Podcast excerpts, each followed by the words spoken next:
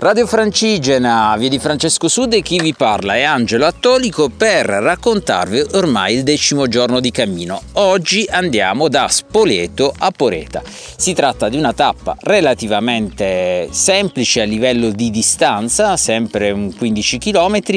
ma eh, caratterizzata da tre salite più importanti con una pendenza del 10% circa, quindi però una tappa che si può fare lentamente e di cui si deve godere eh, a passo eh, non sostenuto, anche perché vale la pena visitare alcuni attrattori. In particolar modo uscendo da Spoleto c'è la chiesa di San Ponziano che oggi presenta delle fattezze in facciata di XII-XIII secolo, eh, ma che è probabilmente legata a una memoria martiriale ed è appunto di Ponziano, secondo uno schema classico dell'archeologia paleocristiana. Siamo fuori dalle mura di Spoleto, probabilmente in una zona cimiteriale di età classica dove si sviluppa il culto di un martire e infatti in questo senso andrebbero anche i sarcofagi di età romana che sono all'interno della cripta. Eh, la cripta anch'essa basso medievale presenta degli affreschi poi anche di 1300, di 1400 molto molto particolari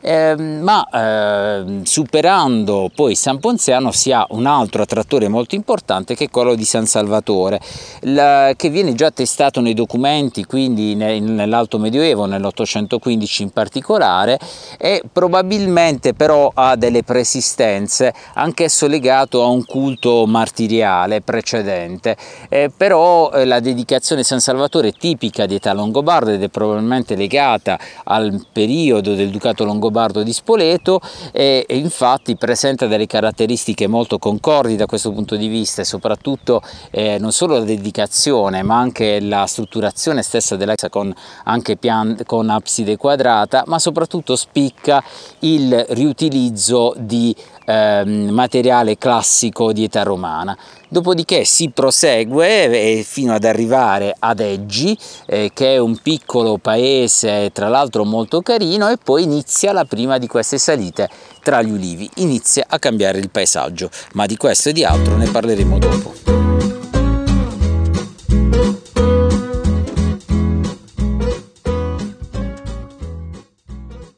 Via di Francesco Sud, siamo in direzione Poreta e vi raccontavo che proprio in uscita da Spoleto c'è la chiesa di San Salvatore. Solo una piccola riflessione. Quella è una chiesa che è stata definita, inglobata nel riconoscimento UNESCO, eh, in cui ci sono anche altri siti, che questo riconoscimento UNESCO ha un nome che si chiama Italia Longobardorum. Ora, la domanda che viene spontanea per questi altri siti, che senso ha cercare queste certificazioni, anche spendere dei soldi, perché i dossier costano a livello istruttorio, sia per le regioni che per il Ministero per poi invece tenere eh, questi monumenti chiusi. Del resto è una cosa che abbiamo visto anche sul ponte di Spoleto, ma è una cosa comune a tutta Italia. Qui in realtà c'è una riflessione più grande da fare, si scontrano due fazioni diverse, per intenderci c'è chi come Tommaso Montanari che è più conservativo è tutta una scuola che la pensa così e chi per esempio come Giuliano Volpe pensa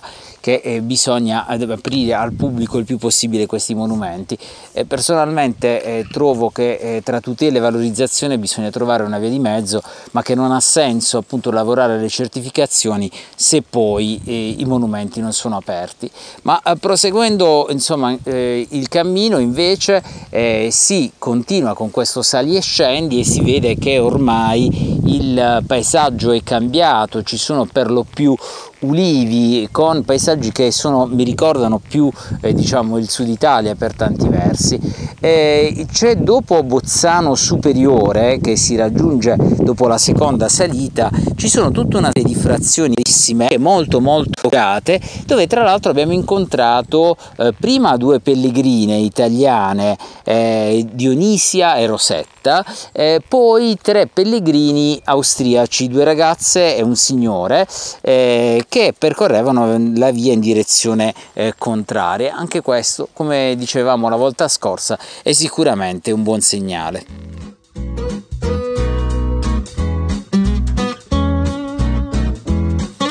Via di Francesco Sud. E così infine giungemmo a Poreta e ci aspettava un'ultima salita che ci avrebbe condotto al castello di questo piccolo centro arroccato nell'Appennino umbro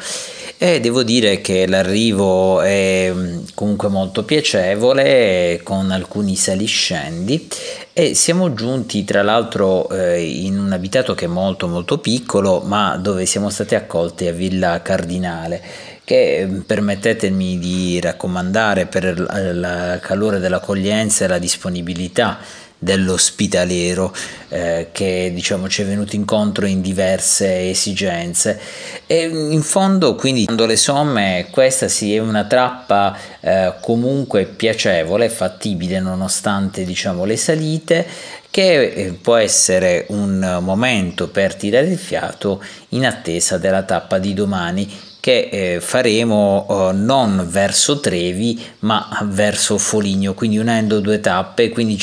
sarà una tappa più movimentata sia dal punto di vista dell'altimetria che della lunghezza. Detto questo però vi saluto e vi do appuntamento alla tappa di domani.